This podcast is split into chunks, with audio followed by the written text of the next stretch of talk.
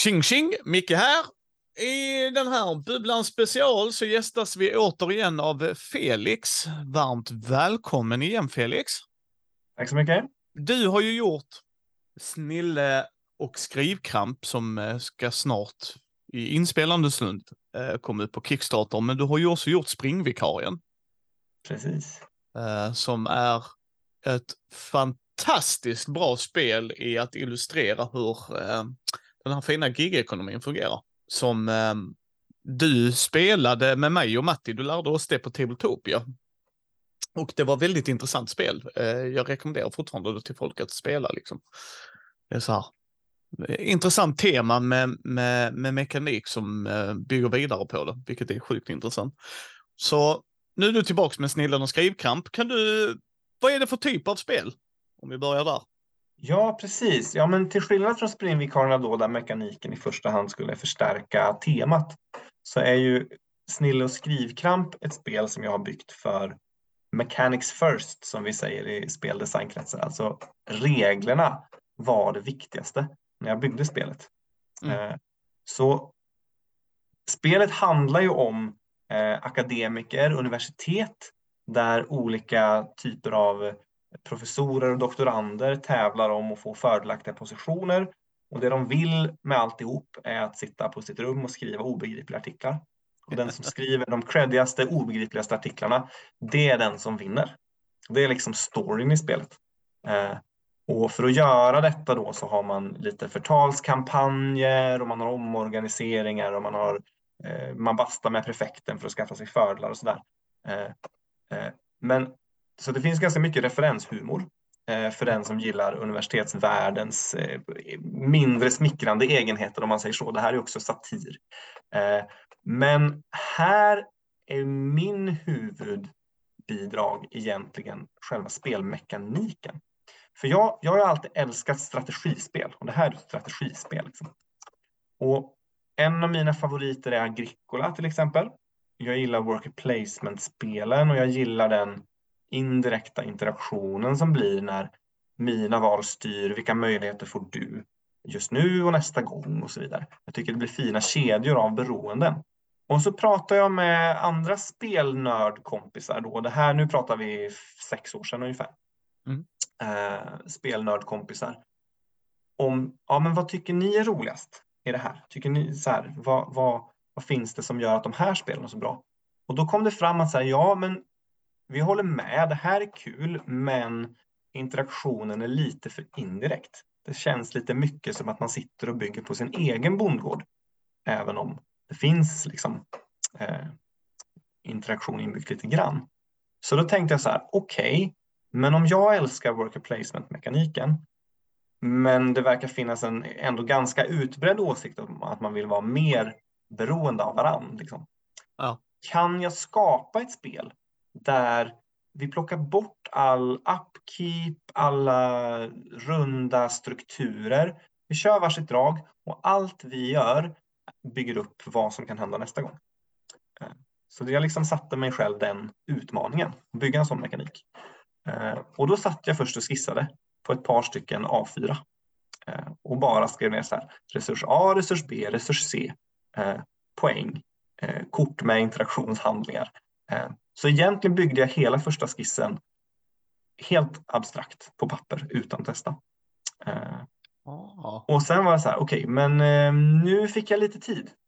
För att min sambo åkte iväg till en konferens händelsevis, en, en litteraturvetarkonferens i USA för eh, drygt fem år sedan. Eh, nu ska jag passa på att göra klart det här spelet så att jag kan testa det. Eh, jag kanske ska ha ett tema ändå. Och då insåg jag så här, okej, okay, vad har vi för en värld, ett sammanhang där man tävlar och konkurrerar jättehårt, gärna med lite fula knep och intriger, men där man ändå hjälper varandra hela tiden. Man tvingas hjälpa varandra hela tiden. Och då insåg jag att så här, ja, vad vore bättre än eh, akademin? Eh, så då i första draften till spelet så hette det då institutionerna för feministisk litteraturanalys. det var som råkade vara på tapeten just då. Vi insåg snabbt att det var lite väl smalt. Så det fick bli lite bredare eh, tema. Och det visade sig att det här temat gifte sig väldigt bra med den här mekaniken. Eh, och jag blev väldigt, väldigt nöjd ganska snabbt. eh, med hur det var. Men sen som alltid i min spelutveckling när jag bygger spel som jag själv vill spela så var det ju så här, ja men det var ju lite ändå mycket snårigt. Eh, mm. Man, man, kunde fastna, man blev ganska hårt straffad av olika saker. Så, så jag har ju under de här åren av liksom ganska lågintensiv spelutveckling slipat så att det ska flyta smidigare och eh, bli lite mer intuitivt vad som händer. Eh, och så fick jag med mig då Vildhallon och Mattias Dristig som tyckte att så här, det är ju grymt kul att driva med alla akademiker som sitter på sina höga hästar. så det ska vi såklart göra. Eh, ja. Eh, och sen så, så att egentligen var vi ju redo att, att dra igång det här för flera år sedan. Ja. Men sen hade vi lite otur med illustratörer och sådär som blev utbrända och hade mycket annat. Men till slut så hittade vi då, eller Mattias Eh, Eh, hade kontakt med Jonny Hedqvist som också pysslar med lite spelutveckling och, och sånt. Eh, men som annars är lärare till vardags uppe i Ljusdal. Nära mina gamla hemtrakter. Eh, som illustrerar och gör lite grafisk layout. Och som dessutom själv då fattar speldesignen. Så det har varit väldigt nice att jobba ihop för att han fattar så här, just det, den här ikonen måste synas och den gör det här och det här. Och, och så. så att det har varit ett smidigt samarbete. Ja. Men, ja. Men om jag liksom ska, ska säga så här, vad är spelet då? Jag tänkte inte att jag skulle dra alla reglerna nu, det kan man ju läsa i en regelbok när man har det framför sig. Men, men det som blir, det är att vi är hela tiden beroende av vad de andra gör. För det finns bara tre handlingsrutor i spelet. Det finns en undervisning, ett mingel och en forskning. Mm. Och så skickar man sina doktorander och professorer till de här rutorna och de får bara resurser om det finns eller spelas ut andra personer ovanpå och under. Så man lägger sina gubbar i staplar. På. Och det betyder att om ingen annan går till en ruta, är det väldigt svårt att få ut något av dem. Mm. Eh, men de andra måste förr eller senare gå dit. Eh, så att allting man gör kommer potentiellt sett att gynna alla andra. Så utmaningen blir att placera sig på ett sådant sätt så att man gynnar sig själv mer än man gynnar de andra och navigera den här liksom, spelplanen av personer som läggs ut och plockas hem och har bra. Det handlar väldigt mycket om timing. Jag säger strategispel och det är det, för man kan ha långsiktiga planer och man kan liksom tänka sig att jag ska göra den här ordningen, det blir optimalt. Men man måste också väldigt mycket eh, seize the moment, alltså anpassa sig till vad gör de andra just nu? Vågar jag mm. vänta med det här eller måste jag passa på nu när jag har chansen? Även om det skulle varit optimalt att egentligen göra det här först. Eh, så att man får vara lite på tårna helt enkelt när man spelar. Och det är ganska kul. För att eh, det gör att det blir ganska oväntade vändningar beroende på vem man spelar med. Det blir ganska olika sorts omgångar. Om jag spelar med liksom nördarna som har samma skolning som jag har spelat jättemycket worker placement-spel, då blir det en sorts match. Eh, och spelar jag med andra så blir det en annan sorts match. Och jag har också sett vana worker placement-spelare förlora fett för att de kan inte låta bli att resursoptimera eh, mm. och glömmer liksom målet. Så här, Åh, jag kan få 15 pengar. Jag måste ta det. Ja, fast du hade redan 15 pengar och det räckte nog för resten av spelet. Du skulle nog ha gjort. Ja. Mm. Så det, det känns kul att ha en mekanik som eh, som inte folk genast känner igen och genast knäcker och som gör lite oväntade saker. Eh, så. Mm. Ja, så det, det var ju det som var väldigt intressant när vi spelade prototypen, jag, Matti och Urban. Uh, att, som du säger, man måste tajma det. Det är ju ett väldigt tajmande spel. Alltså, mm. när ska jag placera min gubbe på de olika platserna? För som du sa, jag behöver ju mingla, jag behöver ju for, forsknings, alltså så här, jag behöver uh, alla, alla de sakerna. Och det, jag tyckte det var så väldigt, det är inget tungt spel, men det är ett intressant, alltså därmed är det fortfarande mycket att tänka som vanligt ju, utan det var liksom så här, ah, okej, okay. jag måste gå hit, jag måste ha det här, jag måste göra det här. Åh, oh, fasiken, han flyttar sin gubbe. Satan. Uh, jag skulle gjort det förra rundan. Alltså det är så här, when, when push comes to shove liksom. Det är inte pressure luck, men lite pressure luck. För det är vissa spel som har den mer mekaniska grejen, förstår vad jag menar Felix, men det är ändå lite pressure luck. För jag vill Ja. inte att Felix ska flytta sina gubbar.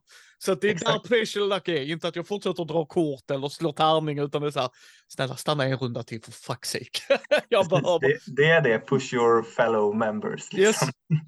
Jag Vågar tyck- jag lita på att de också har något de vill göra först? Eller kommer de Ja. att rensa alltihopa nu? Eller? Ja, och jag, jag tyckte det var schysst. För att det, det är så här, det är inte alla spel som gör det. Vissa spel gör det. Eh, att den känslan är där menar jag. Inte själva meka mekaniskt utan mer känslan liksom att Mm. flytta inte dig nu för i, vad du än gör Felix, flytta inte dig. så att, eh, ja, jag tyckte det var ett väldigt intressant spel. Jag ser verkligen fram emot att se hålla i slutprodukten. Eh, för att jag tyckte det, det tillgav väldigt mycket. Det var liksom inte ett spel jag hade sett för att vi fick känslan lite att vem som helst kan spela det, men det är lite tyngre än Ticket to Ride-känslan. Ja, precis. Alltså reglerna är ju inte svåra. Nej. Men, men möj och, och, de, de, de möjliga valen är inte heller jättemånga varje drag. Eh, men kedjan av vad som kan hända när man väljer en sak nu, den är ganska lång. Eh, så det finns en ganska stor beslutsrymd ändå. Eh, fast det inte är så jättesvårt att fatta vilka saker kan jag göra just nu. Nej, men precis. Sen korten var ju intressanta. Att de hade lite olika, att man skulle då forska, alltså eh, sina mål då, för att man ska i ett visst poäng då för att liksom avsluta spelet ju. Eh, Jag och Urban kom på delad första plats. Så att, Ja. eh, Nice. var- ja, det var eh, väldigt, väldigt intressant eh, spel. Var ni liksom. tre som spelade eller? Ja, vi var tre som spelade. Det var jag, Matti och Urban. Och eh, vi fick till en bra balans på det liksom. Att, för det var hela tiden det liksom. Ja, Matti går hit och gör detta, Urban går dit. Ja, ah, fuck, nu flyttar Urban sin gubbe. I helvete. Då fick Matti mer där. Alltså, så att det var lite så här. Men jag tror det tog ungefär exklusive, vi får ta bort regelgenomgång som alltid. Men när vi väl kom igång, för att vi kollade, jag tror vi kollade reglerna två gånger när vi väl kom igång. Att det var bara något vi ville ha förtydligande. Jag tror det var liksom, får man en spelrunda till eller vad det var. Och sen, det var ja, tre, fyra som max då. Men en halvtimme spelade vi på tre pers. Så snabbt alltså? Ja, men vi, eh, jag och Matti. Vi är ganska vana, ja precis. Ja, liksom och liksom och då. Sen är Matti och jag är väldigt så här. Woohoo! Hoppar ut från stupet. Alltså, Mm. vi ser vad det leder. Det är ett spel. Ja, Det är första precis. gången vi spelar. Det, det, vi behöver inte sitta och djupanalysera detta. Så att, ja, kanske 40 minuter som me- mest då. Men det, Mm. det var liksom så här, jag tror du hade skrivit en timme va? ja, en timme. Fast är man tre, ju, då är man ju kortare spannet av en timme ofta med den Ja. snabba varianten. Och sen kan man ju förlänga, för det är ju det så här. Spelet, jag gör ju det här spelet för att man ska kunna spela det på det sättet ni gjorde då. Ganska snabbt, på strax under en timme om man är tre. Och kanske en timme om man är fyra. Men om man vill ha en längre strategiupplevelse så kan man spela dubbelt så långt. Jag har spelat matcher på ja, uppemot 150 minuter i alla fall. För man kan styra slutvillkoren beroende på vilken sorts match man vill ha. Och då får man mer av det liksom lite långsiktigare tänket. Ja. Eh, Det blir flera vändor och att placera ut och plocka hem och sådär. Eh, Och den kortaste matchen jag spelat på ett konvent för några som ah, vi vill testa men vi har inte tid att sitta. Då tog vi maximalt kort. Då spelade vi på 22 minuter. Nej, men så att det, jag tyckte det var en bra balans i det. Alltså så, eh, kontra tid kontra vad det ger. För vissa spel, eh, overstays its welcome. Jag är ju inte ett fan av Agricola. Eh, det är ju ett spel jag, så här, vi spelade faktiskt nyligen och jag avskyr inte det lika mycket som jag gjorde när jag var för 10-15 år sedan. Nej, men eh, för mig är det att spelet tvingar mig att göra val för att du inte ska få så bra val som möjligt. Och det är det så här, men jag skiter fullständigt fan i fåren låt Felix ta dem. Så här, du får minus om du inte tar dem. Och det är så här, ja okej. Uh, Medan det här tyckte jag var mer, det här fick jag någonting annat utav. Liksom att jag gillar strategispel, men jag gillar strategispel när jag får göra strategin. Det är så som jag brukar säga. Det, ibland känns det som att Ove säger till mig hur jag ska spela hans spel. Så kände jag inte när jag spelade ditt spel. Intressant. Jag kan ju inte låta bli att bli smickrad eftersom Ove är ju min husguru. Eh, så. Jag har ju roligast när jag spelar hans spel, nästan jämt. Men det är ju samtidigt precis det jag siktade på. Eh, att skapa ett spel där man känner jag är med och har kontrollen här. Ja. Eh, så det blir jag väldigt glad att du kände. Ja, för det, det är en jag gillar, alltså missförstå mig rätt, alltså det är ju bra designade spel. Det är bara så här att jag är fortfarande den fackliga rebellen rakt in i eldsjälen. Så då ska inte en arbetsgivare säga till mig, bara med, peka med hela handen och säga att jag ska göra grejer. Man kan faktiskt be snällt också. och jag känner inte riktigt att UV gör det alltid. Och då, så här, jaha. Medan det här var, ja, om jag ska förlora vill jag förlora för att jag gör dumma val. Alltså förstår du vad jag menar? Alltså mina val, inte att spelet säger nu gjorde du ett dumt val, utan bara oh shit, jag gjorde ett dumt val. Så att eh, vi hade trevligt och Matti var inte långt ifrån oss. Han hade, så att eh, när jag och Urban vann, liksom, så att det var inte så att vi sprang ifrån honom också, för det tycker jag också är väldigt viktigt när man spelar ett spel. Um, och det tyckte jag att du hade fångat faktiskt väldigt bra. Eh, det är en intressant sak som händer med detta spelet ibland. Alltså, det kan bli väldigt jämnt. Jag har spelat mot min sambo och så här, vi testade längsta varianten på två spelarmatchen och då landade vi på jag kommer inte ihåg exakt, men typ 13-13 och 83-82 i tiebreak. Mm. Eh, något sånt. Så här jättetajt liksom. Eh, och sen så spelade de på ett konvent här om, här om veckan, eh, några stycken. Och då var det så här, då var det, poängen var liksom, en spelare hade tre och en hade ett och en hade noll. Men de var ändå bara liksom ett drag ifrån att också ha tre poäng. Eh, mm. Så att även om, även om poängen inte alltid blir jämna så är det ofta rätt så tajt i slutet för att resursfördelningen får ofta en peak precis i slutskedet av spelet. Ja. Eh, på de här skrivtids, eh, ja, den man vinner på. Då. Så, så, att man brukar ha, det brukar kunna vara spännande ända fram till sista draget. Eh, på de flesta omgångarna. Ja, nej, men så upplevde vi det när vi mm. spelade. Så upplevde vi det. Liksom, det var ju inte att vi gick in och ägde någon eller hur man ska säga, vilket ord som passar bäst, liksom, utan vi kände ju att det var en balans i det liksom på något sätt. Sen är det ju väldigt mycket slump i att när du drar korten ju vad du får och hur du väljer att agera med de korten såklart. Men det kändes liksom inte så här att när Urban och jag gick och vann så stod han och stampade på en startruta. Utan, utan han var ju kanske ett, två drag ifrån. Men eh, jag ser fram emot det. Jag tycker illustrationerna passar. Eh, mm. ikonografin funkade bra för oss. Det mm. blev rätt så här tydligt liksom så. Så det tyckte vi var väldigt så här, för det är inte alla spel som gör det. Här har du en ikon. Ja, vad i helvete menas detta? Nu måste vi kolla och så måste vi kolla och så måste vi kolla. Och så tar det bort från spelarupplevelsen för mig, liksom så här med min ADHD, liksom att nej, jag vill att det ska vara tydligt. Så yes. Uh, det, det, är okej okay att jag måste kolla tre, fyra gånger för att det är bara fyra symboler och det är första gången jag spelar. Men när man gör det så här, vi har spelat detta 20 gånger grejen, liksom här var det bara pang tjoff, det här gör detta, så, så, så, tjoff, tjoff. Jaha, det var den nice. symbolen, ja. Alltså så här, pang, nu kör vi. Cred, cred till Johnny då. Ja, så att det, det ska han ha cred för. Bra. Uh, uh, men det går igång här nu på, vilket datum är tanken? Onsdag. och datumet 25. är 25, ja precis. Då ska förhoppningsvis den här intervjun och duell eller duett vara ute också. Men den här intervjun ska jag nog kunna tjonga till. Mm. Och eh, den, vet du hur länge den pågår? Ja, vi tänkte köra 45 dagar. Eh, ja. Eh, lite längre än de flesta Kickstarter-kampanjer. För vi tänker att eh, man måste hinna sprida ordet vidare till sina vänner. Så vi har yes. inte några stora marknadsföringsmuskler att jobba med, utan vi eh, hoppas ju på att man ska se det här, bli engagerad, kanske när testspela på Tabletop Simulator eller på några av dem. Jag ska åka runt ganska mycket på höstlovet eh, och spela spelet på olika ställen. Eh, och sådär. Så fram i början av december vet vi hur det har gått. Mm.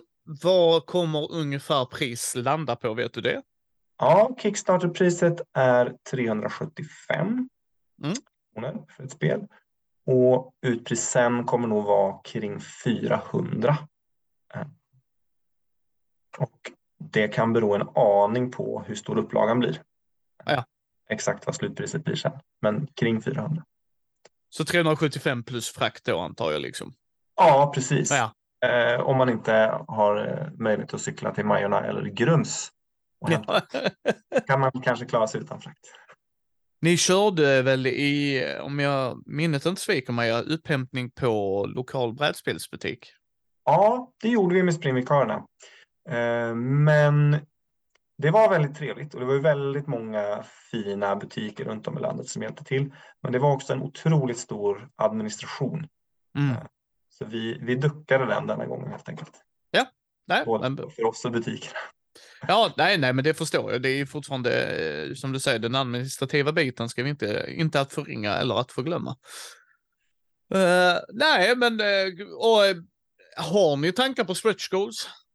Ja, det har vi. Uh, vi har väl två som, som är. Och det ena är att det kommer ju förslag då, särskilt från de som är inne i den här världen som vi driver med, med universitetet. Det kommer ju förslag på saker att lägga till som så här, men det här, det här har ni inte med. Eh, jag vill ha en etikprövningsnämnd eh, till exempel. Eller jag vill ha den här känslan när man sitter sista natten före deadline och eh, skriver och blir helt utmattad sen. Så det finns några sådana community-skapade kort eh, som vi skulle kunna lägga med om vi når lite längre och kanske även ta in förslag på ytterligare sådana. Mm. Eh, och sen, eh, precis som med springvikarierna, jag är ju väldigt för att folk själva ska lägga sig i design.